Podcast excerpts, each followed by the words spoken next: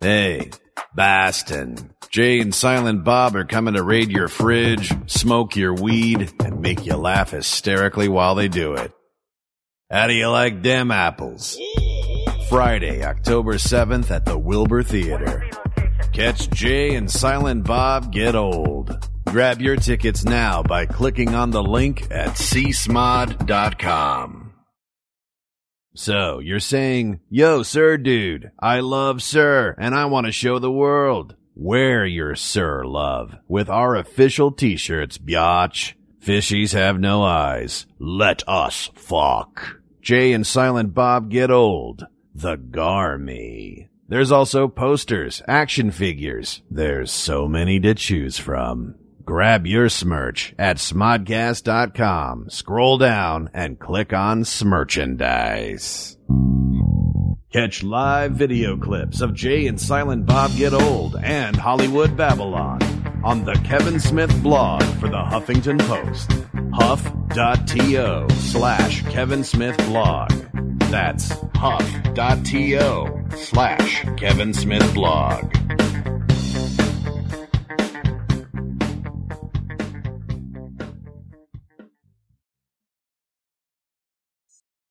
The Smonsters of Talk are coming to motherfucking Vegas. Jay and Silent Bob get old and Hollywood Babylon. Whether you want to snooch your nooch or give that penis a sandwich, the shenanigans happen August 12th and 13th at the Hard Rock Cafe, located right on the famous Las Vegas Strip. Kevin Smith, Jason Mewes, and Ralph Garman are guaranteed to make you forget you just gambled away all your money. Jay and Silent Bob Get Old, and Hollywood Babylon. August 12th and 13th at the Hard Rock Cafe in Las Vegas. Go to csmod.com for tickets. Yo, Red Bank, New Jersey. Jay and Silent Bob are gonna snooch to your motherfucking nooch. I don't even know what that means. Jay and Silent Bob Get Old, live at the Count Basie Theater on October 8th. Special guest, Tell 'em Steve Dave. Get your tickets at CountBasieTheater.org. Jay and Silent Bob Get Old, live at the Count Basie Theater, October 8th in Red Bank. Word. Want early access to tickets for Smodcast Internet Radio's metric fuckton of live shows? Join Smodcast. For just $4.99 a month, you'll get CD quality audio of every podcast you hear on Sir, ad free. It's like watching porn without having to fast forward through that goddamn plot. You'll also get bonus video content and other badass exclusives. Smodcast, where Smodcast goes save for pay. All the deets at smodcast.com. Going to New York Comic Con in October? Well, Jay and Silent Bob are giving you one more reason to fangasm. Uh, you, you might want to clean that up. Friday, October 14th at the IGN Theater. Catch a live performance of the popular podcast Jay and Silent Bob Get Old. Dust off that Batman costume that's three sizes too small. Or fuck it, don't wear a costume. Just wear some type of clothing because, you know, you don't want to get arrested. And get ready to enjoy a thick layer of gooey comedy jizz with Kevin Smith and Jason Mewes. Jay and Silent Bob Get Old, live in New York. October 14th at the IGN Theater. Tickets on sale now. For more info, go to csmod.com. Hey, what's going on? Matt Cohen here. You guys want to hear a story? Uh, a few weeks ago, I was I was at Golden Apple Comics, like always, on Wednesday.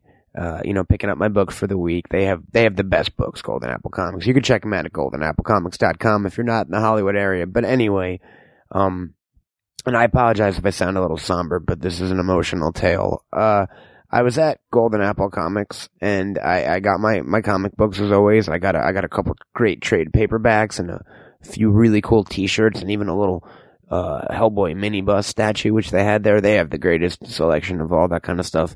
And, um, I had my books and the really friendly staff wished me on my way. And, um, in the parking lot, uh, I was about to get in my car when I was accosted by by a a group of miscreants is the best way I could describe them. They they were young and they were rowdy and um and I was scared and and uh they pulled out uh jackknives and and mac knives and all kinds of different knives and demanded demanded my money and my comic books and I was like, "Look, you can have my money, but I'm I'm keeping I'm keeping this Golden Apple Comics bag. You you you have to pry those away from my cold dead hands, Charlton Heston. And the guy was like, "I'm not Charlton Heston." And I was like, "I know it'd be weird if you were, because you'd be dead, and that would take this to a whole different place. Because then I'd be getting robbed by a dead person, and it would still suck, but it would be kind of cool because I would know ghosts exist." Anyway, I was getting robbed, and and they were like, "Give me your money, and you're ugly, and you st- ug- st- ugly shoes." And I was like, "Leave me alone." And they're like, "No, your car is stupid." And I was like, "No, my car's not stupid." And they're like, "Your car, yeah, it is. Your car is stupid. Give us money in the comic books." And I was like, "No, I will not." Take everything but the comics. And they were like, all right, we'll do that. And I was like, no, on second thought, don't take anything. That sounds horrible. Leave me be, man. I, I need a hero is what I thought at the moment. I was like, I need a hero at the end of the night. And you know what? Golden Apple Comics saved my life. Uh, the entire staff of the store came out and uh, they were wielding prop replicas of, of famous comic book weapons and uh, and and without even without even touching these these offenders because that would be illegal. They scared them away and made loud noises like they're as if you were shooing a bear. They were like, hoo, hoo, hoo, hoo. You know that that scares kids. away. If, if oh, I gave. I- I'm not saying they were kids, but all I'm saying is if anyone's ever trying to rob you, apparently what the fine staff at Golden Apple Comics taught me is you get a um, a Molinor rep replica and you go hoo hoo hoo, and they saved my life. So not only did I get comic books and awesome trade paperbacks and T-shirts and a statue at Golden Apple Comics last Wednesday, I got a life saving, folks. I don't think I have to say anything more than that. Golden Apple Comics. What other comic book store will literally save your life? GoldenAppleComics.com. Check them out. They're the dreamiest. I am a green knight, Oliver Queen. I'm watching Manhunter, I'm a lover of weed. A Wolverine, your ovary, I'll open you clean. I love the BPRD, there's no creepier geek. I got a pool drawer at the comic book store. I got a discount when I want Alan Moore or the Merc with the mouth. That's what I'm all about. More green, the swamp thing, I'm gonna poison geek out. I love bags and boards because I'm a fucking dork. I like bags and boards because I'm a fucking dork. I like bags and boards because I'm a fucking dork. My comic book collection gives me an erection. What? All right, everybody, welcome to Bagged and Bordered. How y'all doing tonight? Oh, so many people here. All right, let me break out my gem loop here. I'm going to say we're at a maximum capacity of 2,100. But as always, in traditional bagged and boarded fare, I've paid off 99.9% of the audience not to laugh. Shut up. We don't want to hear it. This is a single sitcom, tr- uh, a single camera sitcom. You, you were subtle. You judge when you want to think something funny, so everyone is stung. But just imagine they are having such an amazing time. Pants are off already. It's, it's that kind of a night. Uh, we are here at Golden Apple Comics in the heart of Hollywood, of course, and we are brought to you by the fine folks at the Smodcast Network. And folks, this week we are just getting into some good old fashioned geekery. Um, without further ado, let me. l- l- I want to first a apologize. I'm a little bit tired. My voice is a little ragged. I went to uh, Six Flags Magic Mountain on Saturday for the first time, and I screamed all day. And then on uh, Sunday, I went to a fish concert. And then this morning, I just fucking yelled into a paper bag for like six hours to really try to get that Betty Davis quality going. So I may be sexier than usual, but bear with me. Uh, my guest tonight is uh, a writer of many mediums, and uh, you might know his work. Well, we'll get into that in a little bit, but I think this might be a uh, an introduction better than anything I can do. Mr. Nathan Fillion said about my guest, Mark is like Joss if Joss were black and completely different. And I think we're about to find out what a black and different Joss Whedon would be like. Uh, please welcome my guest tonight, ladies and gentlemen, Mr. Mark Bernardin. How are you, sir? I'm good. I'm good, man. How are you? I'm, I'm doing all right. How are you? Now, uh, I'm as black and unjust as you can possibly get. I think um, I mean Wesley Snipes. he, he is darker than I am. That for would feel sure. a little more unjust. Like I yeah, feel like, like. Isaac Hayes. Yeah, maybe, yeah, Might be like the zenith of unjustness. Who is the Who is the black Joss? Who's the black Joss that's the same as Joss? If you're different, the black Josh that's the same as Josh. You know what I mean? Yeah. I'm different.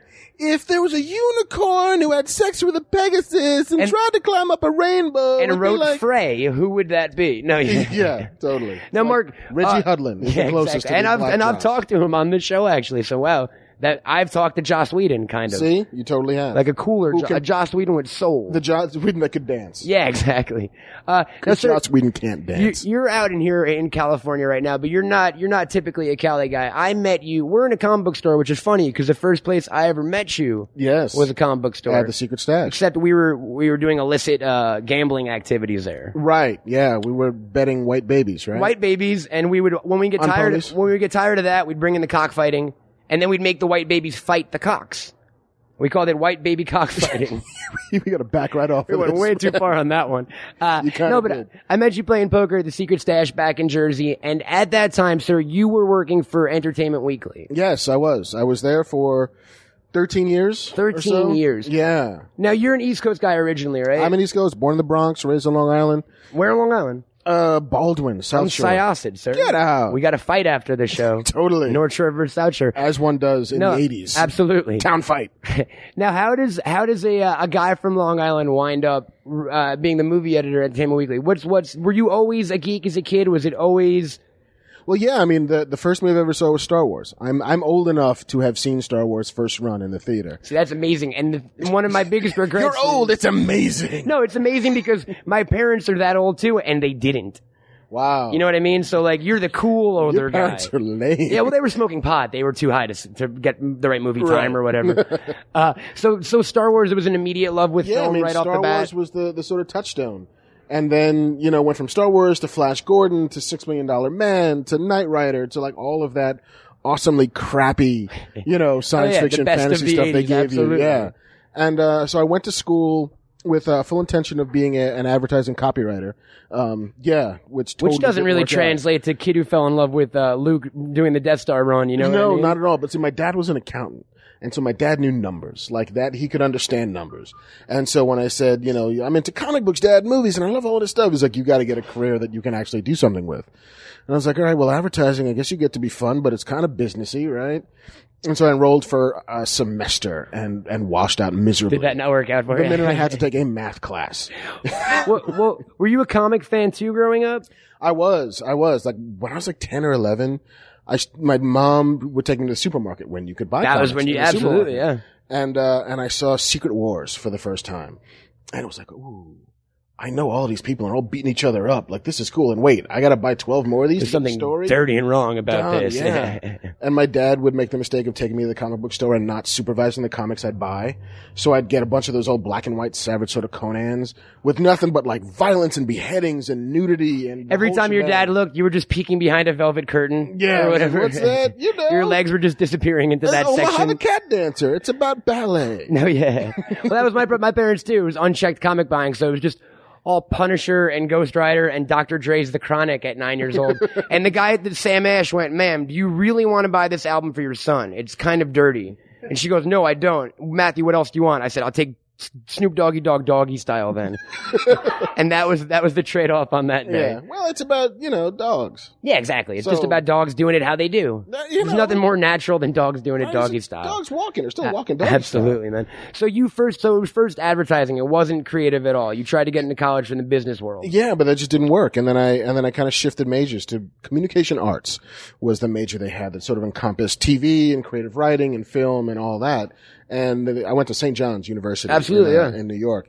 That had like eight people in the in the sort the of communications screenwriting track. department? Yeah, there was there was eight people who wanted to make movies for a living, and so there was a film club that four of the eight people belonged to. But we had like sixty millimeter cameras and tripods and sound mixing equipment, and had a whole TV studio that we can edit on, and we could just make our own movies, and nobody else wanted to. So we kind Those of other four guys were just getting high in the parking lot, probably seriously watching your movies and just Watching laughing my their movies. asses off. It's like, wow, you really killed that guy. Yeah. I kind of killed that guy.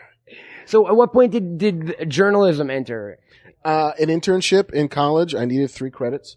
Um, and there was a magazine called Starlog at the time, um, which used to be the premier science fiction and fantasy. monthly. totally, man. Um, and uh, so yeah, they gave me an internship, and the internship turned into a job.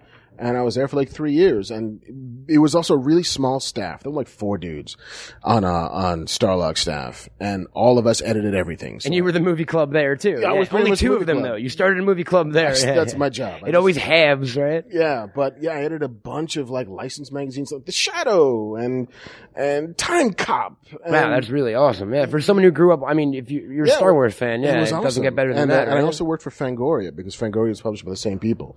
So I was a consulting editor on Fango for like three years, which was just awesome. so right off the bat, you'd found your love of journalism, as it were. I kind of found my love of journalism in that I knew how to write and I knew what pictures looked good on a page and I knew how to make stories better. It was it was less about me being a writer and more about me being a person who can make things better.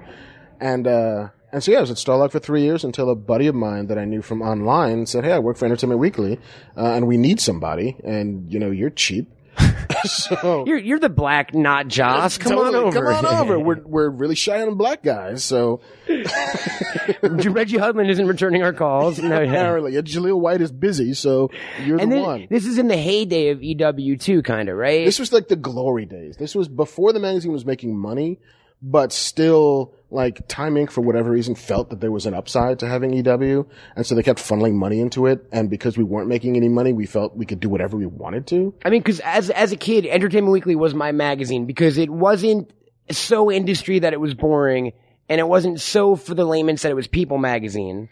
Yeah, I mean, You know what I mean? it was the, the, the beautiful part about EW in the sort of mid to late 90s was they could lead the conversation on stuff. They could expose people to Buffy and to the X-Files and to the Simpsons and to, you know, like late night TV and start doing features and, and start championing things that people hadn't championed. And it before. never felt corporately driven. It- You know what I mean? Where in some other magazines, it, it- they feel like fluff pieces at the time. EW always kind of felt yeah. this and- is what's cool right now. And we got into a lot of trouble once or twice for saying the things that we said when we shouldn't have said them. The, we Like, did, what's an example? we did a, we sent a writer to the set of the Wild Wild West. the uh, which of course won 18 Golden Globes, right? It totally did. I mean, most- Wild Wild West is clearly the best movie of 19. Battleship Potemkin, Wild Wild West. That's how it goes. Yeah, but you know, how are we to know? Like, we're like, it's Will Smith. It's coming out July 4th. This is the dude who's just coming off of Independence Day and Men in Black. And it's, of course, this will be. It was a cool. It sounded like a cool movie even Yeah, before. why Yeah, not? giant effects and spiders. you know, it was still like worth sending a writer to the set. And we committed to a cover because that's what you do when it's a big honkin' summer Will Smith movie. So the writer comes back and is like, yeah, so I think this is going to be a honkin' piece of shit, but we're still committed to a cover for this thing. So we wrote a story and we did a cover that was like, this could be a honkin' piece of shit, basically. which was fucking ballsy. I mean, that's literally like that's what got Ben Affleck crooned in Jersey Girl was talking shit about Will Smith. Right. And and so like Warner Brothers was pissed because well part of the time Warner family, how dare you say our movie is a piece of well, it's a piece of shit.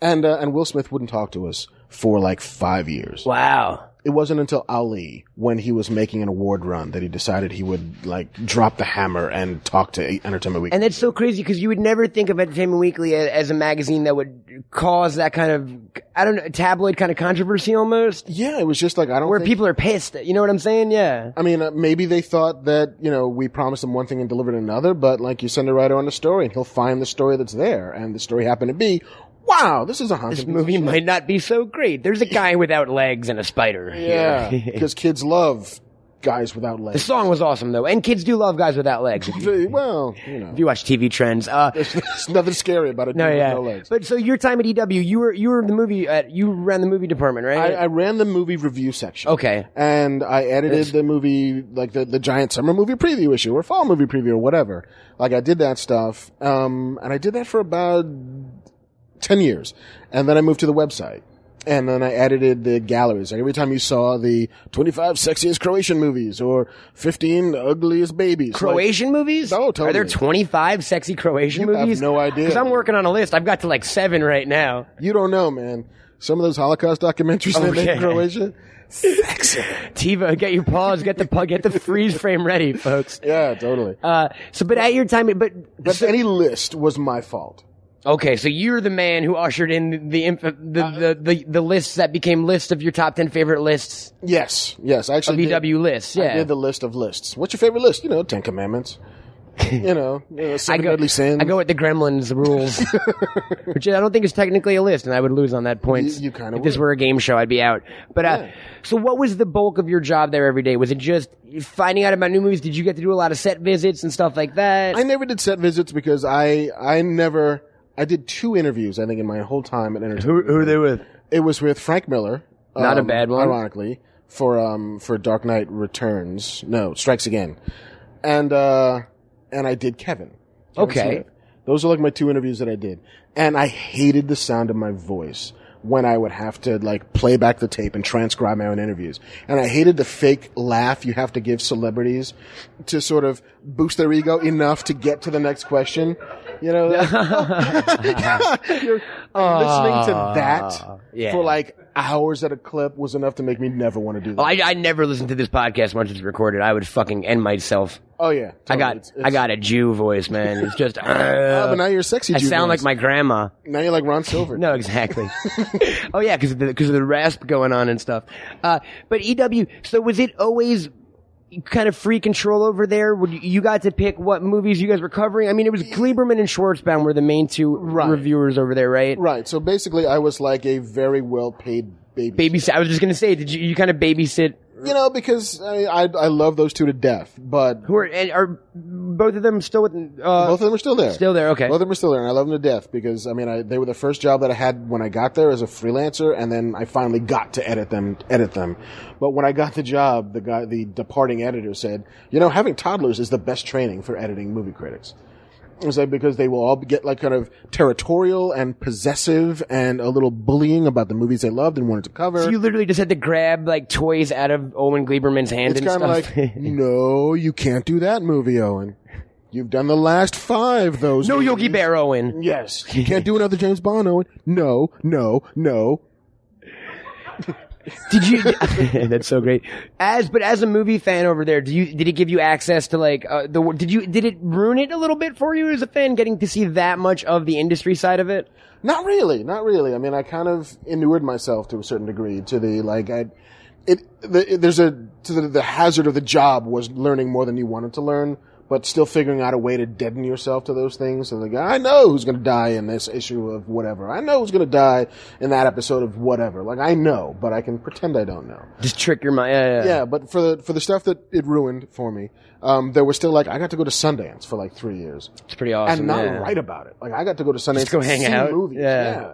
which was amazing. I got to go to Comic Con for the first time on EW's dime, which seriously, like, Is good dime? it's good dime. like, there's nothing quite like. oh, they got Comic-Con like five dimes in their one dime, man. on an yeah. expense account, man. It's a beautiful thing. So what um what made you move make the transition from print to online? Uh, because I started writing comics um, while I was at EW, and I was covering it for a while. Like I, I started up EW's comics coverage because I loved comics and we weren't doing it. And then Spider-Man came out, and it's like, well, you know, apparently like four hundred million dollars worth of people like Spider-Man, so maybe we should cover them in the magazine.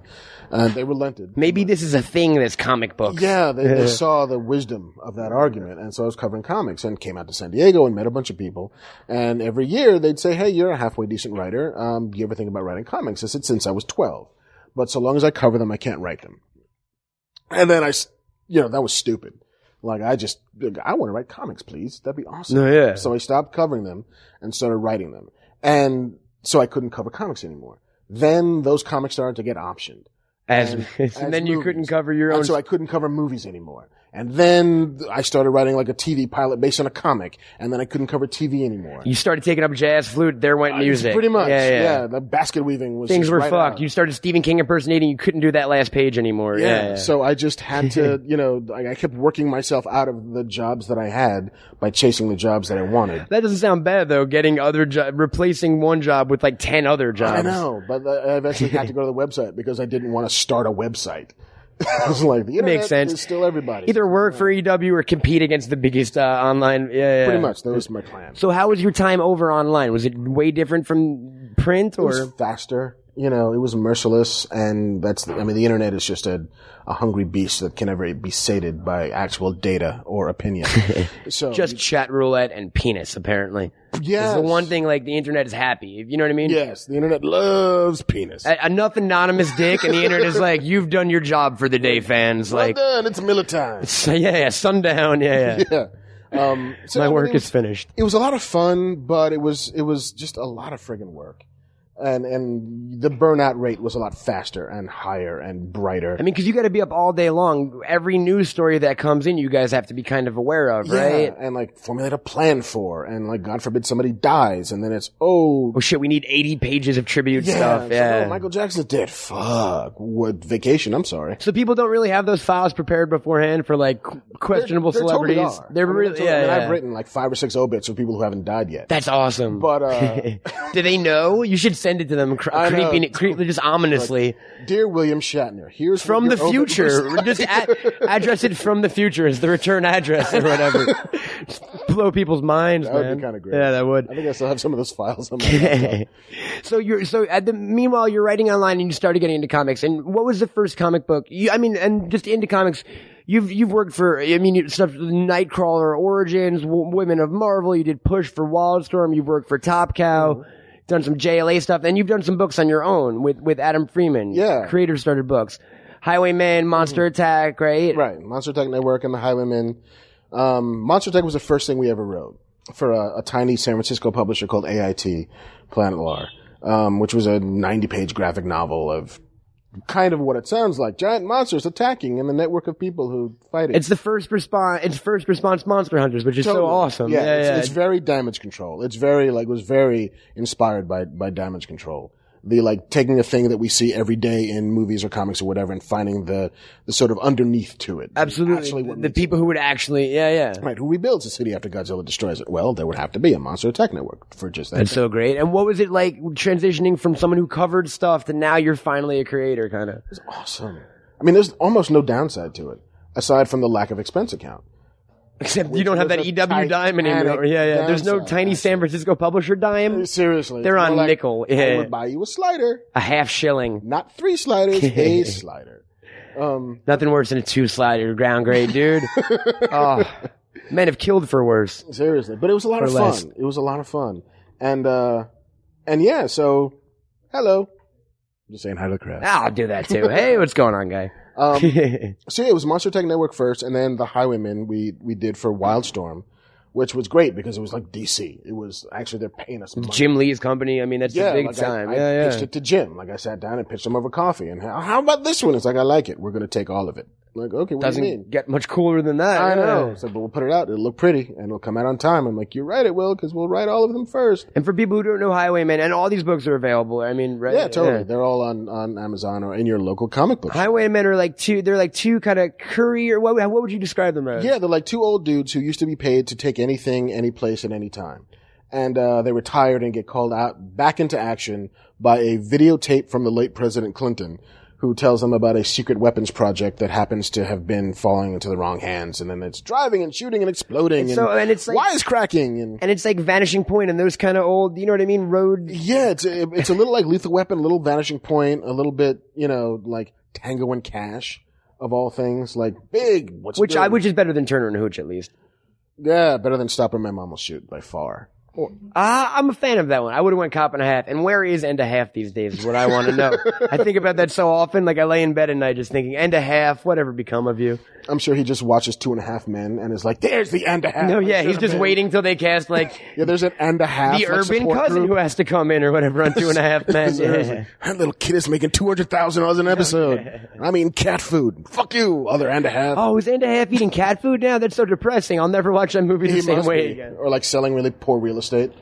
Oh man. So now you're writing comics, two books out. Mm-hmm. Uh, are you loving life? I mean, things are. E Well, I was still working at EW at the time when those books came out, so it was Like UW paid the bills, and the comics were the passion thing, and it's what made the last couple of years of UW kind of tolerable because I was I'd been there for 13 years. I was kind of wearing out, and and the comics were the like this is fun. Like, I There's get no to- reason to fucking do it. yeah, Yeah, I kind of get to wake up and write comics. I get to do superheroes. about Like, monsters and cool shit and fucking Yeah. yeah, dead Clinton. Yeah, like, who doesn't and like like good dead Nightcrawler Clinton? and like getting to write. I'm- that must have been cool too. Getting to write. it was awesome. Like we're this 30 page one shot, the you know new origin of Nightcrawler, and I got to write a Spider Man Top Chef comic book. I no did. way. I With like Padma and everyone. No, no, it was with uh, one of the the the uh, like ex chefs. It wasn't a. Top It was a chef kid. Oh, book. okay. It's like Eli from Top Chef really likes comics, and so can you write us 11 pages of Spider Man and Eli fighting crime? I'm like, yeah. Why don't I know of this? That's the greatest thing ever. Oh, it's online and it's free. wow. I mean, why? That should that should not be. That should cost me I know. double a normal. I comic. told them to make it like an absolute edition. Did they I fight told with food? them- they uh, they fought Mysterio, who shows up, and there was punching and knife throwing and But like culinary knife throwing. yes, totally. like, That- that's a pairing knife. Tactile. Like that dude has some training. Like that guy can chop an onion and fuck up Mysterio. Yes, and like very careful selection of knives. Like, well, it's a fillet knife clearly because we've got to get through that. Oh, that's a butcher knife. It's No, he's thick got like an glass. ammo belt with different chef knives. Oh, I should have done that. Oh, um, call me next time, yeah, dude. seriously, should have had like the machete Let's just Cody do other opens up reality with just shows like Amazing Race and fucking I don't just pick a spider, pick a superhero, we'll plug one in, boom, we're good to go. Craven the Hunter and the Amazing Race. boom, we're good. I would watch the You shit. have to run out of around. that. You have to hide from Craven around the world. They're like, Craven's gonna shoot you. Fly to Russia now, and then run away from Craven because he's there again. see Networks, give a call. done. Done and done. Dear man. Marvel, I've got your summer event for 2012. No, yeah, and NBC. it's a And tie-in. NBC. Yeah, yeah. Well, how did you transition totally away from EW, sir? I got laid off. Well, that's a fucking the way- that's a way to transition. Really, like nothing cauterizes the wound like getting laid off. Was it? Uh, and I'm sure it's endemic of the whole fucking magazine industry anymore because I mean, it was like, you know, the economy had taken a downturn and I had been there for just long enough that I was getting paid really well. And you could have hired somebody, you know, half my age for half my price, um, to do my job. And I, I understood it on a numbers level. I was pissed. 'Cause your dad was an accountant. My Uh, dad was there an you go. accountant. I get the logic of it. Yeah.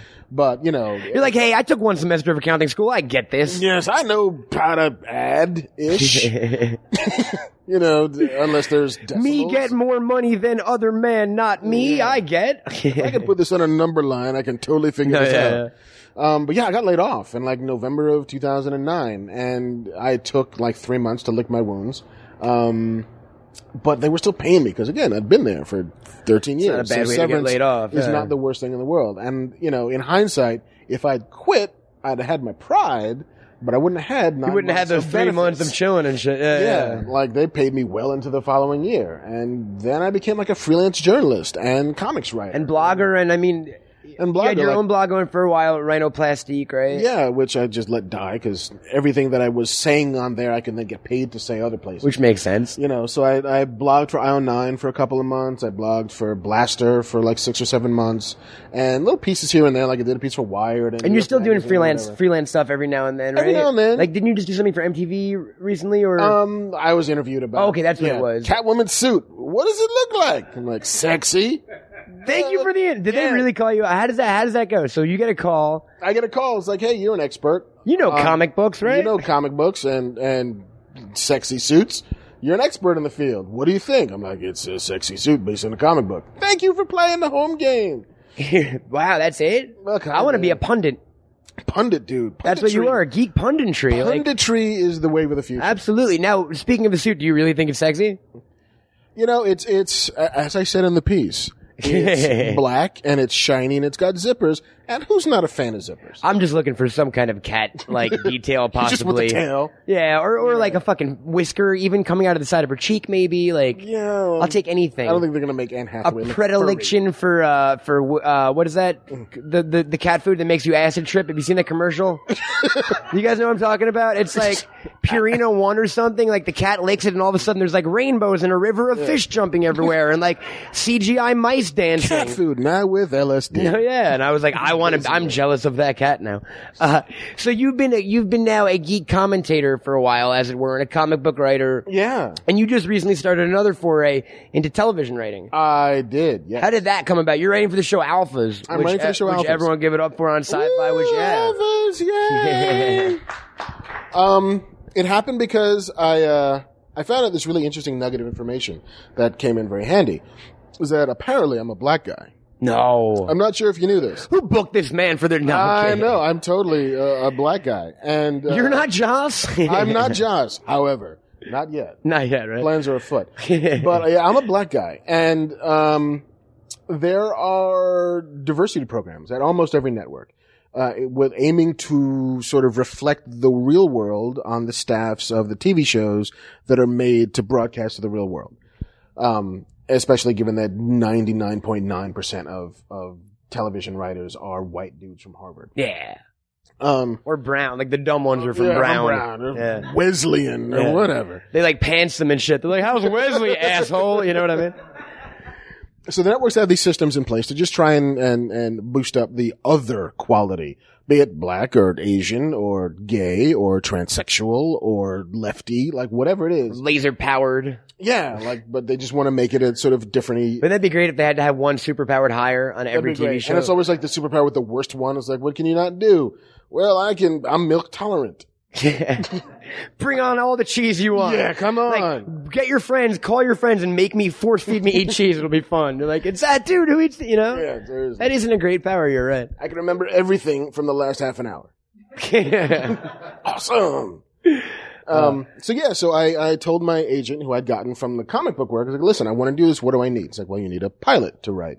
So I wrote a pilot that nobody will ever produce because I wrote a pilot that would cost $75 million to shoot and no studio's ever going to do that. But I said, fuck it. I'm going to write a pilot. I'm going to write what I want to see and I want to see giant tidal waves destroying cities. yeah, I want to see that Cause too. why wouldn't you do Let's, that? let's let's work on that dream together, man. You get 35 mil, I'll get 35 Yeah, mil. done. We'll meet in the middle. We'll meet, we'll meet somewhere down the line, exactly. And, uh, so I wrote this pilot and sent it to the agent and I said, well, here's, I want a staff on a show. Like, is this good? Knowing that television shows had to hire black dudes and that Know- there weren't many knowing black that- dudes writing for TV. Yeah, because a buddy of mine was like, hey, you know, it was like a year ago. He said, hey, every genre show on TV is looking for you. I was like, what do you mean? They're looking for a black guy who knows science fiction or action or genre because they get that writer for free because that's the way the diversity programs work. The network pays the salary as opposed to coming out of the show's budget. So they could take that money that they would have spent on a writer And, throw it right back into the budge. throw it into the show. yeah. So they get a free rider for a year. So I was like, I'll be that free rider. Like, I will happily, you know, walk through that loophole. I will be that black guy. Yes, totally. I'm equal to the challenge. sir. yeah. And uh, and yeah, so that's what happened. And so I, I came out with this pilot. The agent sent it out to a bunch of places, and I met at a bunch of places. And uh, and sci-fi. So we've got these two shows that we that we have a diversity slot for Eureka and and this new show Alphas. And I says, well, I know Eureka, and I like Eureka very much. I can't write Eureka because you don't blow enough shit up. Like it's cute. You're like, and- that's the smart, nerdy, quirky show. I know. Yeah. It's Like, look, it's science is the cause of and solution to all of our problems. Which You're like, I need tidal waves, sir. Yeah, I kind of need like, are we gonna have car chases and like exploding houses and like, cause I that's what I want to do. I'm like, well then alphas is probably for you.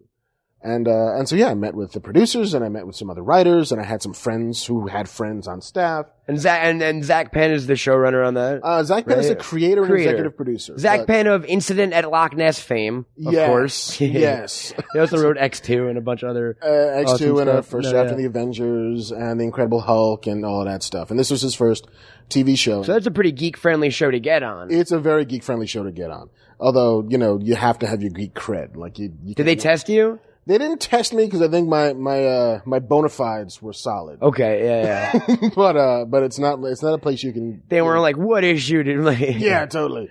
Uh, I don't know. Hulk 184 was the introduction of Wolverine. I shit you not. I worked at uh, St. Mark's Comics in Manhattan. They asked me that before I got hired, and I didn't know the answer. I was like, "Can I just fucking work here, man?" And they were like, "Yeah, I guess so." I was like, "Enough with the games, dude. Like, I will find out if you want. Who's gonna ask me that?" Yeah. Uh, um, but yeah, so I landed on Alphas, and I and I got here in Los Angeles literally four months to the day. I think. now, had you spent much time in LA before?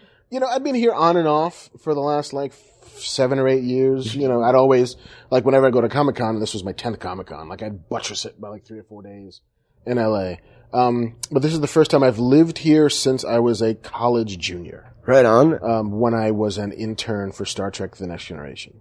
You didn't mention that part. I was. I was What a, did you do on? I was a writing intern on Star Trek: The Next Generation and Deep Space Nine, the first season of Deep Space Nine. That's awesome, dude. it was it was ridiculously awesome. so, how old are you? I was 20 years old. So at 20 years old, you fly out to Cali to help write Star Trek. uh, 20 years old, I was an intern on Star Trek. Which I mean, s- still, it's Star which Trek means- involved. Yeah, it's Star Trek centric. No, yeah. But uh, yeah, I basically read scripts. I, and that was that was the job of the intern was to wade through the slush pile of people who really wanted to write Star Trek. But Oh, that was the thing with Deep Space Nine. And Star would, Trek, all of Star Trek, it was the only show on television at the time that had an open submission. would policy. accept fan written scripts. So if you were a fan and you desperately wanted to write for Star Trek, you could write Star Trek and send it in. Nobody would sue you. They would accept it. And they wouldn't pay you though, right? They would if they bought it. oh, they'd they pay you. would. Okay, If they if you- they bought it, you would totally get paid as if you were a staff. so that's writer on not Hollywood. bad. It's not bad. The problem was most people actually can't write. So you had to read how many? I, I think I was there for th- uh, two months, and I must have read 150. how many involved triples coming back into the picture? Not as many as you think. You, I would think that'd be the number one go to. Like, oh number- man, we're gonna revolutionize. the like, number one go-to was it's the holodeck. What happens? Crazy sex adventure on the holodeck. You know, where it's like, I know, it's the holodeck meets Roman soldiers. It was always a holodeck. it was the holodeck. the shit, holodeck yeah. was the, the, the shitty crutch that, that was every, the easy way to do whatever you yeah, want. so- yeah. and it was always like, just put them in costume. Where are they going to be? You know, they're fighting crime in 1962 LA. makes sense. Totally in the holodeck. that is that is my They should shitty have just made a writer spin-off voice. called "In the Holodeck." Right. Just some dude who Holodeck. just keeps sneaking in and yeah, yeah. holodeck time, you know. Yeah. Like it's Holodeck Fantasy Island. Oh, I wish they would mash up those two shows. but so going back, so now you're in LA right now. You're writing on a TV show. How has it been? Um, it's been phenomenal. Um, and the, the, the thing that I, that I've come to realize and that I understand that some writers don't like about TV is that it's very collaborative in nature. Which is something I I'm I, I'm working on a thing with a buddy right now for the first time, and every time they s- like they're like, eh, I'm like, all right, fuck you. Oh, You just want to take your ball and walk home, kind of in a really egotistical five year old way. How I do mean, you every get, now and again, you kind of want to shit how do you somebody. get over that, man? Yeah. Uh, I mean, part of it I think comes from being a journalist for so long, and journalism was all about corralling a team of people towards a common goal. It was always about here's our problem, let me get a room of people smarter than I am and solve it. And so that's a lot of what TV writing is. It's like, here we've got eight people who are all really good at their jobs, sitting in a room figuring shit out. And that's kind of awesome. yeah, right. You know, it's like, and the, and the thing that I learned when I first got there was how to pay attention. Again, I'd forgotten how to pay attention. I'd had clearly adult onset A- ADHD. Because especially being a journalist, it's all about balls in the air. It's all about like, hey, I've got this story and this feature and this writer Deadlines and that. and you know what's going where. You're mi- you're micromanaging. Right. Yeah, it's like yeah. you're just you're keeping everything going. But on a TV show, it's there we're having a conversation. Eight people are having one conversation. You have to pay attention to that conversation. And if you if you lose focus for just a second and think about lunch or where your car is parked or my foot hurts or wow, General Hospital might be on about now. Five characters are dead, and you're, Yeah, and you don't know why. Yeah. And you're like, I'm sorry, I'm getting paid a lot of money to pay attention, and I didn't. Um, so that was the quickest lesson learned. Was yeah, like, I it was should- like I it was should like two or listen. three days. It was like I'm I always pay attention. and that seems like a really fun show to write on, dude. If anyone hasn't seen it, Alphas is pretty. How would you describe it? It's I mean, I'll, I'll describe it in the way that I'm sure my bosses wouldn't like me to describe it, where uh, David Strathairn plays a unpowered Professor X who's gathered uh, a bunch of his patients, all of which have these alpha abilities that are a little bit above what average humans are capable of, to deal with crimes that could only have been committed by other people with these abilities. So there's a, a guy who can activate his fight or flight response at will. But there's a downside for all these, so he's grumpy and cranky and muscle tears and just like pissed off all the time. There's a girl who can push her will upon you, who can induce what's called a speed trance and hypnotize you, essentially. But because that's been her life, she's never learned to form a relationship with anybody. so it's not just the glory. It's not. It's not the ju- It's glory not of- fucking people in costumes fighting. It's it's the real downside of what you would, superpowers would be like. Right. It's like, you know, their their office is not the Grey Malkin mansion in Salem, New York. It's a strip mall in Queens. No. Yeah. you know, and they've got to worry about rent and parking. And My all other that. favorite. My other favorite thing is, and, and you find new powers in every progressive episode. yeah, And my funniest, th- my favorite thing with that is if you watch how the show is aired right now. Here's the chain, and I grabbed this off the wiki episode guide. Ooh, there's so a we'll wiki got uh, episode guide. and these sound fancy. Listen to this: cognitive cause and effect calculation, rage-inducing pheromone release, omnilingualism, electrical current generation, and then we get to induced oxycontin addiction. One of those powers is not like the fucking other. you know what I mean? Wow, That's a cool power. No, but but I dig that. though. That's a cool power. Yeah, just make I'd people like to drunk- meet this make lady. people junkies, I guess. yeah, I mean it's it's trying our best to to stick with But that keeps it interesting. kind of neurochemistry and, and pseudo plausibility and not, I got lasers out of my eyes. Look, I'm sprouting wings. I can alter the course of history. I'm super lucky. Uh, we'll probably Are those be- characters not coming? Because I've just been like, come on, guy who can alter wing lasers I bet you. all in they'll- one. I wanted a mashup of everything you just Seriously, said. who are you? I am the Octagon. I've got everything. that is my default crazy voice. I'm the Holodeck with the yeah, that black guy's and been blue. that guy's been on the show a few times today. but so that, that much- but it just me kind of in like a sandbox. It just you get to create superpowers. It's in a way. kind of awesome. Like one of my last duties where we were breaking the finale, and it was do me a favor. I need forty characters who may or may not show up in this giant fight. So give me like forty powers. Okay. And then I spent the day just coming up with what could this guy do? What could that guy? Now, did you ever did you ever think of any powers where a minute after you were like, nah, that might not be a power? right. It's like I could toast bread. Forty's a lot, man. Yeah, after a while, you'd be like, guy who can really pick out a good gas station for mileage prices. You know what I mean? Like, impeccable taste, man. thrifty shopper boy. Yeah, yeah. Amazon Super Saver Prime. yes, there is. Like a guy who just gets his Amazon packages really quickly. Tony. The like shoelacer. Five minutes after he orders And I always them. come up with these names for them, and we never do the superhero names, but I always come up with, you know, the shoelacer. He can tie his shoelaces faster than anybody else. And they're like, yeah, we're not doing the shoelacer. Really? Think of the possibilities for Come the on. shoelacer, man. Just for the, the endorsements alone. Yeah. That's the only reason for alone for the endorsement. Pretty much. 'Cause what, he The can't really do much sneaker. for us? Yeah, what does he do? He's quiet. So the show. So you came out here to write the first season of the, of the show. Yeah, You guys are done writing now. pretty much. Uh, do we know yet if we're if the show's coming back? Uh, we don't know. We are sort of pins and needling it for as long as sci-fi. It's done really well though, right? And It's it- done. I mean, it, it was their as as they touted it, their highest rated de- live action debut in the last two or three years, which is a good thing. Yeah, absolutely. Um, the ratings are solid, if not like Rizzoli and Isles. More so than Mansquito Part Three. Yeah, don't knock the Mansquito. I'm sorry, I like Mansquito. Seriously, just, just- just back up off of the I know. Mansquito. I, I apologize. No more sci-fi talk. I want Lance Henriksen on the show at some point, so I'm sure he's going to do Mansquito Part Four. oh, he's got to. Yeah, yeah. Uh, but the show's been doing real. Critics have, are Yeah, digging it. I Critics mean, are kind of on board. It's a great there's, cast. There's, there's already like fan fiction, which is bizarre. Is there slash fiction yet? Uh, well, we've already seen like the lesbian love story videos on YouTube. All right. Of our female characters. and That's it's got to like, be wow, cool as a really? writer. Yeah. We've, we've had five episodes. Like, how are you cutting together? Like the People were shots- just waiting for shit. Yeah. longing shots of these two people in a van That's great, man. at a coffee shop. So now you, so now it's just kind of a waiting game to see. Now it's a waiting game. Like now I'm gonna go home and and and figure out what one does with a hiatus. Now I've got my first actual hiatus. Um, I think you're supposed to like travel to Tibet or something. Yeah, Think of surfing? I know those my single co-writers are like, I'm going to Nantucket and then go. Is that that guy? the again? voice? Yeah, you got going one there. going on. go to Nantucket, Man, that then I'm guy getting on follows a you. boat and I'm going to London, then I'm gonna go to Thailand. Holodeck fan fiction. No, no. what? it's just that one dude, man. I'm gonna get me a Let's call him ladyboy. Stevie. Stevie. Yeah. I Stevie feel is going like- for ladyboys in Thailand. Wow. Yeah. I'm going back to New Jersey to play with my children before they go to school. yeah, you're like this podcast is making me want to go home. You're making me homesick. Uh, but that's great, man. So your first your first season as a television writer. I mean, how is it hearing actors say your words? Because this It's- was a first for that. for It's you. kind of surreal. Like I was watching dailies for my episode, and like I'm watching David Strathairn speak dialogue that I wrote. When then he will go off once he's done and shoot a movie for Spielberg, and I'm like, I don't get how that works, but awesome. You're like somehow that makes me the Black Spielberg. It- Someone that's- call Philly and get him to do another much. blurb. Yes, I'm gonna, I'm gonna model myself after like Marvel heroes. Just I'm black that guy. I'm black that guy, but not black Yeah. Panther. Black This dude. Stevie thought you were black too. See?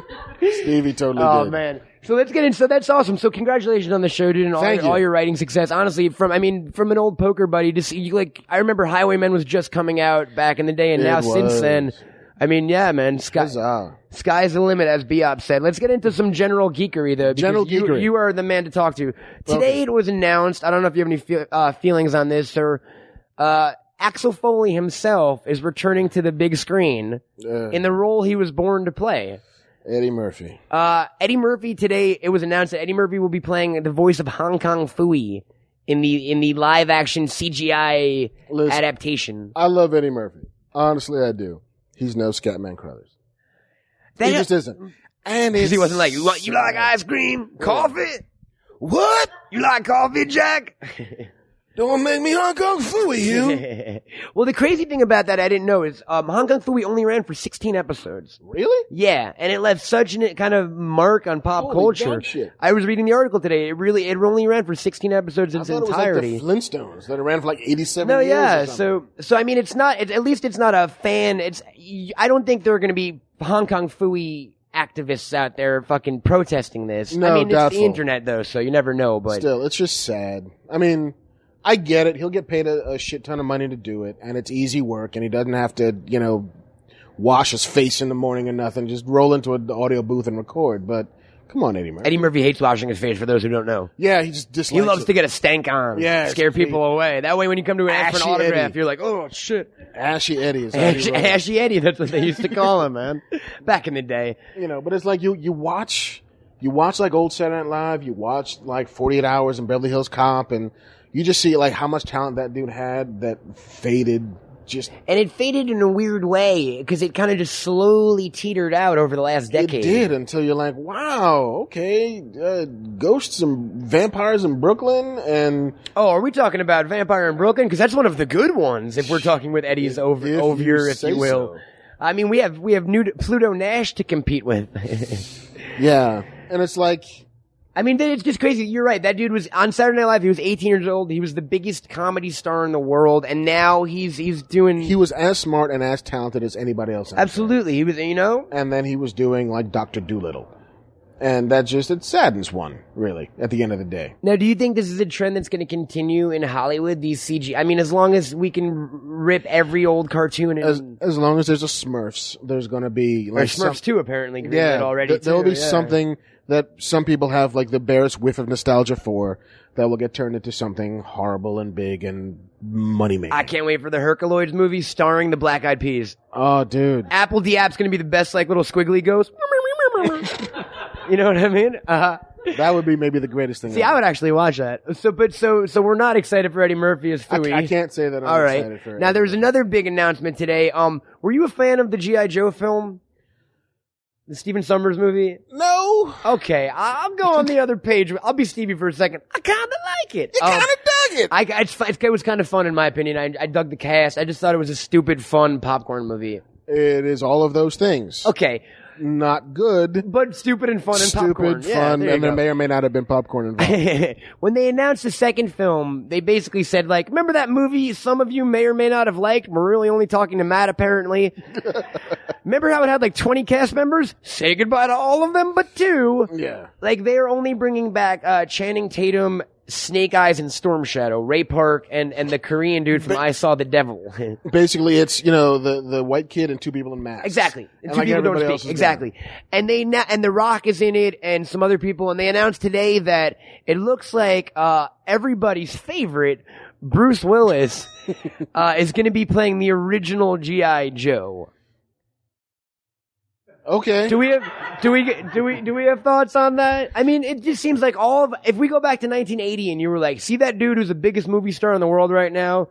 He's As gonna G.I. he's Joe. gonna replace Dennis Quaid in the GI Joe sequel, directed by the guy who directed Step Up to the Streets Part 3D, and he did the Miley Cyrus dance battles on YouTube, so we'll give him some credit, John Cho. But it just it, it Yeah. just seems all of our childhood heroes up are to doing be like fabulous. wacky cartoon stuff now. Yeah, I mean, I, s- I just can't get excited about G.I. Joe 2. I just can't. I'd like to be able Even to. if you throw John McClane in the mix. I mean, I like The Rock. I mean, The Rock was in Fast Five, which was maybe like my second favorite movie of the summer. Was it really? It really was. I didn't. I didn't. I didn't see. I, I, I didn't see it because I saw Dude, the other four. Fast Five is this marvelous piece of just confectionery cinema. Is it just insane? It's insanely like it gives you cavities. It's just so full of nothing that's good for you, but you love it so and much. they brought back characters from every other. it was film, the right? Avengers of Like the, the Fast and the Furious. Tokyo Drifts, dude. Somehow yeah, like makes it literally. over. You didn't know this, but they've been building for five movies to mythology. this- a mythology with characters who showed up. And hey, it's that dude. It's Han and the black dude. If and Tyrese, they built and it you're as like, the Avengers of the Fast and the Furious universe, I would have went. it absolutely was. Or if, or if Samuel Jackson popped up in every film at the end and was like, "Nice driving," you know, there's other people like you who can drive cars. we have need for fast drivers. That kind of would have been awesome. That would have been great. So it really, that really was. uh, It was really fan because it was. I didn't expect very much from it, and it totally surpassed. What was I your thought. number one flick of the summer? If that was your number one, your number two, Attack the Block. Attack the Block was so damn great, wasn't it, man? Attack the Block, man. It, it like I remember seeing Terminator in the theater when I was a kid. I shouldn't have because I was like 13 years old. But that kind of just really smart, low budget.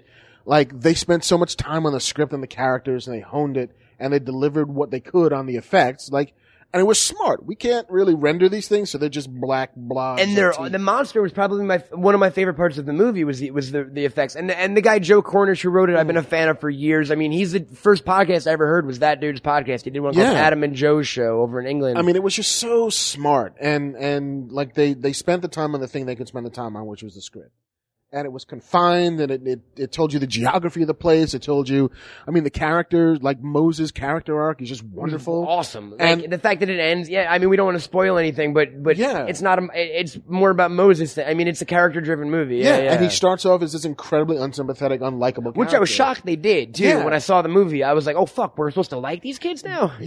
But it, it, it, the arc of those characters, it evolves so seamlessly into him being a hero, and you get every reason why he's the way he Like, is. and I'll catch from fla- some flack for what I'm about to say, but it reminds me of what Monster Squad sounds like. Everyone describes it as. I didn't see Monster Squad till a few years ago, and I was like, "That was kind of cute." I'm Stevie saw it with me.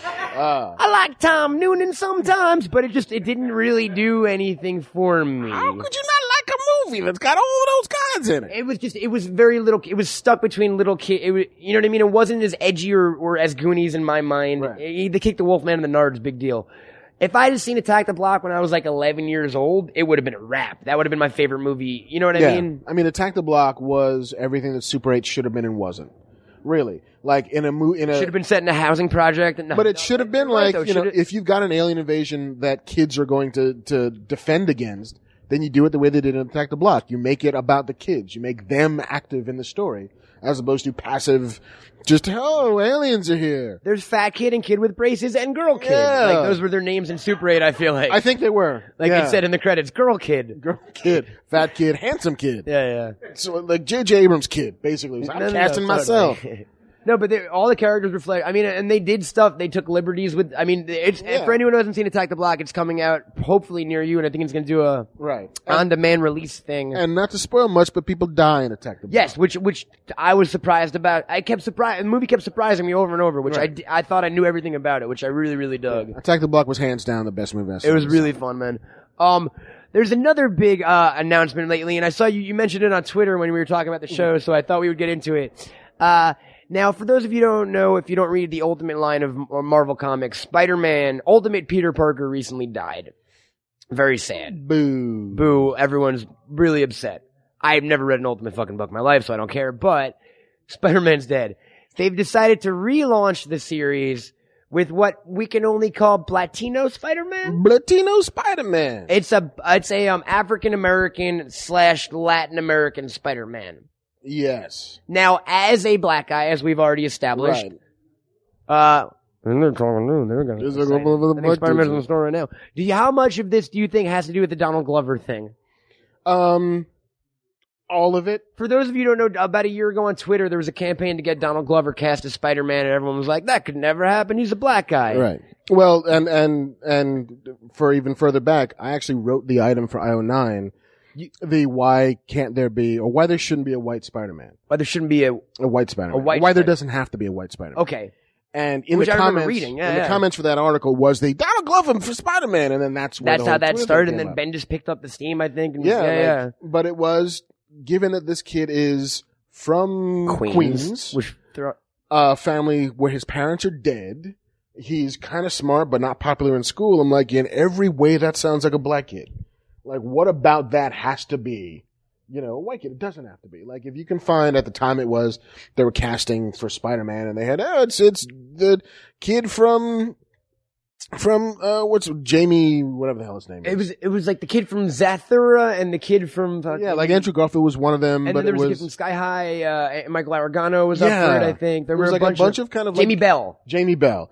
A bunch of like pasty dudes who are not getting you anything. And it's like, well, if you're going to do this, then be interesting about it. Like, why not cast a Hispanic Spider-Man And this wouldn't or a be a- Latino and Spider-Man, wouldn't be a precedent or- because- which is the same thing, or an Asian Spider-Man. And it wouldn't be a precedent because like Michael Clark Duncan played Kingpin and Daredevil, and I had no problem. At, at Yeah, not it's one fine. point, it was fine. it's totally cool. Like, you know, race blind casting is not the worst thing in the world to do. And, you know, the internet was either, that's a pretty good idea, or, God, how can you take Peter Parker from me? He's gotta be a white dude because he's always been a white dude. I'm like, wow, that is the least good argument for anything ever. Because it I'm not always watching a has been. color television. Yeah. Yeah, that would be an arg- a strange argument. Yeah, Seriously. like, I just always because did something's it. always been that way. it would- Right. yeah. Um, so yeah, but then it kind of blew up into its own crazy thing, and Donald Glover Spider-Man, which never happened. And he, but he rapped about like Donnie. He's, He's he was talked smart. about it. and- yeah, like he kind of encouraged it while not supporting it in a weird way. absolutely. Um, and then apparently Bendis saw some interview with him talking about it. It's like, well, why couldn't that? Like, it'd be cool to see.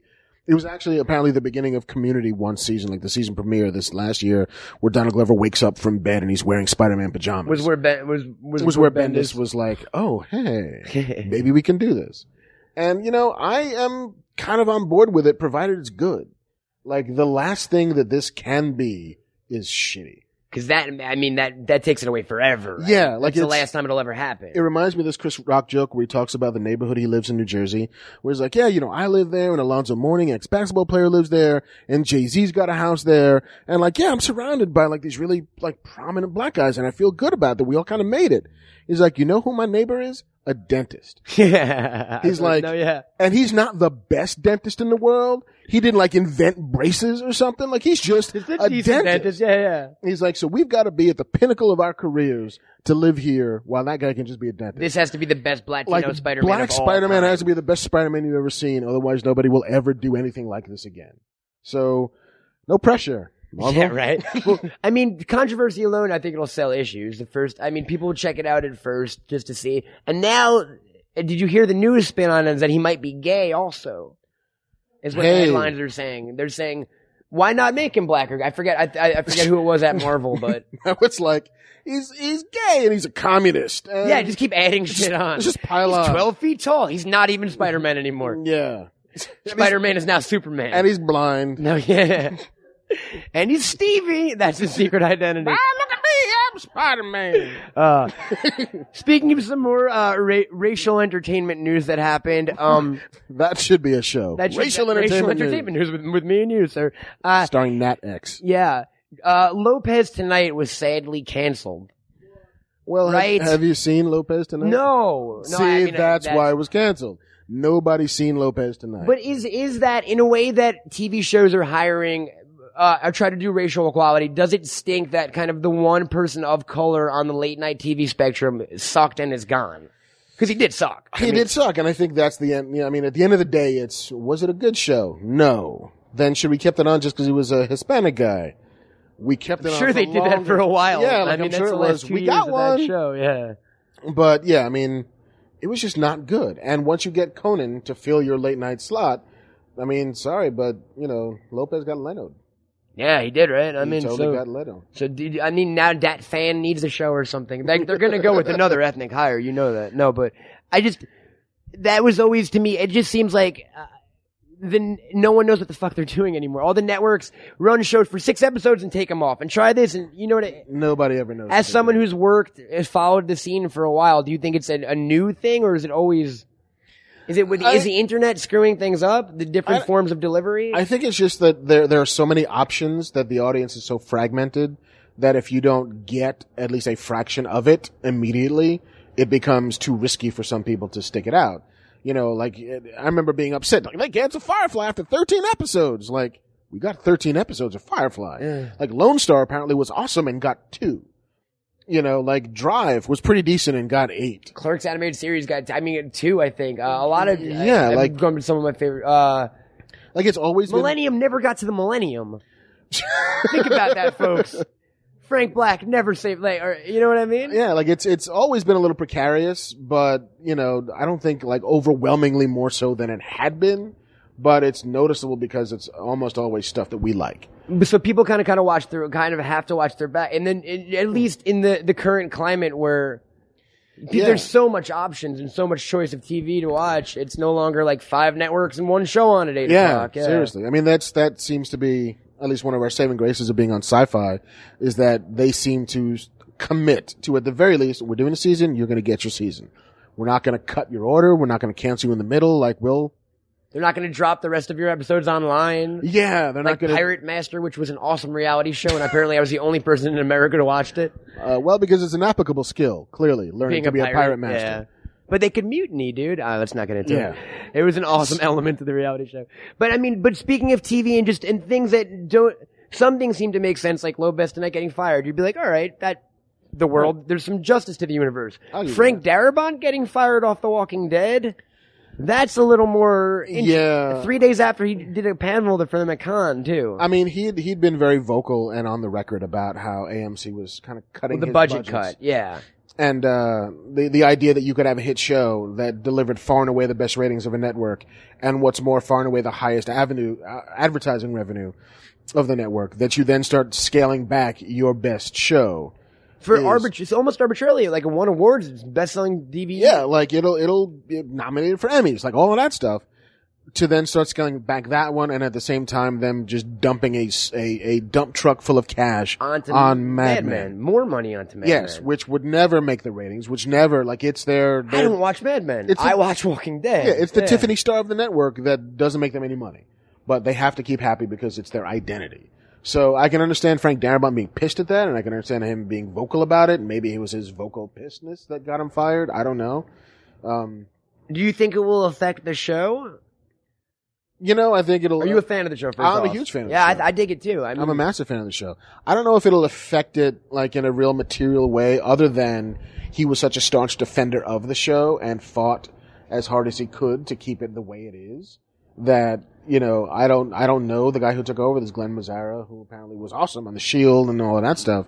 I just hope he fights as hard to keep totally because because you read like they wanted to save money. They were they were like, can we just hear the zombies and not show them sometimes? Yeah. And he was like, no, man. You- yeah. it's like, can we just shoot some episodes? Half the uh, each episode should be indoors. Like, but we're an outdoor show. Like, they're not moving. Can we turn this into dinner with five Yeah. with zombies? Just like four celebrities and one zombie. Wouldn't that be great? That actually would be fun. I'm thinking of so many show ideas tonight, man. John Favreau, three celebs, and a, zo- it's like John Favreau, Vin Vaughn, and a zombie fighting about like That would be awesome. yeah, their favorite baseball teams and shit. I don't know what they talked about on that show. Uh, but it just it just seems like uh, I, I I'm, I'm excited for the next season. I am too. I mean, I, I hope it stays as good as it was. And I hope in, in some ways it gets better than it was. I mean, I, I liked it a lot, but there were some occasional weak points.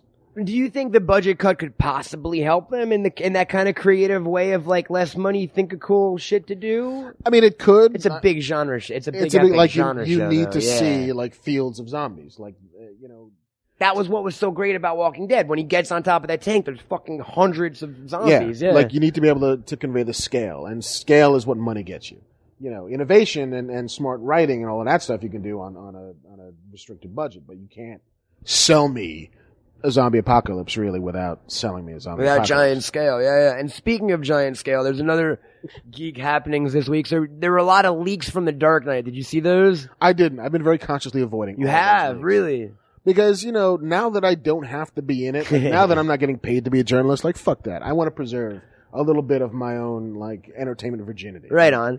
Like screw it. I'm not looking. I'm not watching. I don't want to see. So you haven't heard Bane's voice yet? no. Oh, Does it sound a little bit like this? I, it does. You have no fucking idea how close it sounds to that. I'm gonna kick your ass, Dark Knight. age him about seventy years, and you got Bane. It's just a, it's a strange choice. So far. want to kick your ass. No, really? It's- Welcome to Gotham City. Like, yeah, Wow. that's maybe people Mr. are kinda, Burns, basically. People are kind of freaking out a little bit. Yeah, he talks like an old senile man. Smithers. A little bit, yeah, a little bit of Awesome. Burns action going. But so they did that. They did the Catwoman costume, which we found out the second one was a fake Yes, you hear that? I, I did see that because I knew it was a fake. because it was photoshopped anyway. Because yeah. I'm really good at that. Because that's that's what you did for thirty. I can spot fake costume stills, uh, uh, you know, hundred yards off. that's what you used to do for a living. People would Yeah, just set kinda. them up like target practice, and you'd Yeah. be like, boom, boom, not real. Ding, ding, Is pew, pew. there anything you're excited for coming up, sir? Like, well, on your hiatus, any movies coming out you're excited to watch? Any? I'm, I'm, I'm hell bent for Conan, man. I'm. Uh, Are you really? I'm almost positive that it will suck. The Jason Momoa Conan, The Jason Momoa, but I don't care. of which he just announced he wrote the sequel, Uh, did you- apparently he did He because he's liked it way so smarter much, than we ever yeah. thought he was. which which is true. Yeah, you know what I That did? And I- Game of Thrones too. I actually know who Jason That's- Momoa is now. That's why I'm excited for it because of Khal Drogo. Khal on Game of Drogo. Thrones. I was like, that dude is Conan. All right, I will give you my ten dollars and I'll see what you have to deliver for me, Mister Momoa. So wow, you're going with the Baywatch dude as your must see movie of the year. Uh, well, let's not go that far. I'm excited to see. oh, it. okay, okay. Uh, I like wa- putting words in my mouth. I know. I want to see Columbiana. that looks really, really cool. I just Only saw the be- trailer for yeah, that. because I really wanted a sequel to The Professional that we're never going to get, but apparently it's Columbiana without Natalie Portman. So okay, whatever. Um, I'm curious about Contagion. I think that and the other Soderbergh one looks cool. Oh yeah, the the, the, what the MMA fighter. right. Uh, whatever the hell. I can't think of the name right now, but uh, that girl I'm Gia. gonna, s- I'm gonna say kill shot. Even sure, though I that'll totally know work. it's not, kill that. shot. It's like Hazel or something. yeah, Yeah, yeah. it's not that at all. with an H. so those, so that's movie wise. Any comic books? Co- Have you been reading comics lately? Uh, I kind of fell out of the habit a bit, but I'm real. I really want to read the the Mark Wade Daredevil because I've That heard, just the number one. That just yeah yeah, I've it heard was phenomenal really cool. things about it. I've uh, I haven't read Red Wing yet, or um, I'm also like woefully behind on my Fantastic Four, and I heard Hickman's run has been pretty fantastic. Future the the new team. Yeah. Yeah. yeah. Are you a DC guy? I am I am mostly a DC guy. You've got like two weeks, sir. yeah, I know. So the whole world changes. What do you have any thoughts on that? On the whole DC reboot er, issue? I uh, thing I with the- really hope it works because if it doesn't work, then it's a giant kick to the nads. Kind of the end comics. of that. It's kind of the end of DC if it doesn't work, right? You know, I don't know if it's. In, I mean, those characters will always exist in some fashion or another, but you know, the the, the most perilous thing about fifty two number ones is fifty two number twos. And are those 52 number twos any good? Do those stores order the same number of number ones as they order of number twos? Like, does, is there enough rack space to get people to buy 52 number twos? Or will they buy the four or five they would have always bought and still not buy the other 48 number twos? Like, it just, I don't know. It's a huge honking gamble. And I hope it pays off only because I would like to see DC exist as a company. Finan business wise, it seems like there could be some really, really positive gains from it, but just Hmm.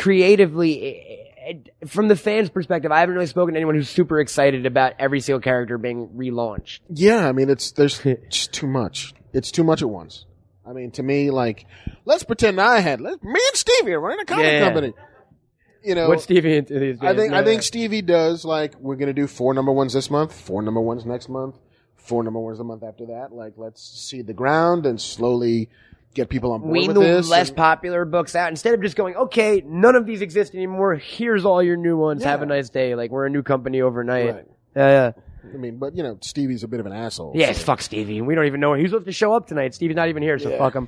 Uh, anything else? Anywhere we can find you online, sir? During the hiatus, like you're going to be writing, you're going to be Um, blogging. you know, I'm probably gonna be blogging for Blaster again. Um, keeping the sci-fi family, and you know the the Twitters. I'm all about the Twitters. We can always find you up on Twitter. You're at at Mark Bernardin. Yes, M A R C B E R. The Facebook and also N A R D I N. I'm sorry, and also the turntable you've been up on recently. I've been kind of loving Turntable, man. Like it's it's a really great like background noise like work soundtrack, especially from people who are like way younger and hipper than I am. Like what are the, what You are make fun of all my song I choices. kind of do. Like, what are the kids listening to these days? And get off of my lawn. literally bat bat dance got a yeesh in a room and i was like i want to throw my computer out a fucking window Yeah. if prince doing a batman song isn't the pinnacle of all music It's funny. I was in a room Blow today, it out. and we, we, we concocted a theme of we'll do songs only released in your birth year. which made me feel insanely old until I realized that my birthday was like Isaac Hayes, theme of Shaft, Black Dog by Led Zeppelin. It's So like cool song. awesome Yeah, yeah. shit from 1971 because I'm an old man. All the young kids have like Blink 182, and you're like, I'd Yeah. rather be old right now. like this is 99 the first Love time. balloons. Like I'm sorry, kid. Like, 1982 for music, really? Ew. That's awesome, man. Oops. So we check you out on Facebook, check you out on Twitter. We can catch you possibly in the turntable room if, if Yes. we can spot you in there. And my episode of Alpha is, airs September 19th. Great. So, and your episode, and this will air before that, and then hopefully Alpha Season 2. Hopefully, We'll not have you back out on the West Coast and possibly have you back on the show soon. done chat and some done. more. Me, you, and Stevie. We'll kick it. Absolutely. Oh, we got to get a real Stevie. We'll, we'll gotta start. get a real We'll start Stevie. casting immediately. I know. Uh, ladies and gentlemen, Mark Bernard and everybody, give it up, in. Oh, thank you. folks. I am Matt Cohen. Uh, that I'm gonna go. I'm gonna go find my own Stevie right now. That's honestly what my plan for the week is. But we got a lot of fun stuff coming up at Golden Apple Comics. Be sure to check out uh, all the other fine Smodcast Network shows. And that is where technology failed me, folks. Uh, we lost me literally saying the outro of this show, so I will gladly put that on for you right now. But first, I want to thank uh, my, my guest tonight, Mark Bernardin. Uh, as always, check him out. As always, like you've always been doing it, like from time immemorial. Check him out on Twitter at at Mark Bernardin, M A R C B E R N A R D I N. That's a tough one. And uh, check out all his blogs, and uh, he'll be blogging again for Blaster, like he said, and definitely check out the show Alphas. To find me on the internet, you can follow me on Twitter at Cameltoad, C A M E L T O A D. Check out my site, CameltoadProductions.com. As always, proud members of the Smodcast Network and uh, sponsored by the fine folks at Golden Apple Comics. Golden Apple Comics, check them the fuck out. And ladies and gentlemen, until next time, I'm Matt Cohen. It's been bagged and boarded. It's been real. What? Bagged and boarded.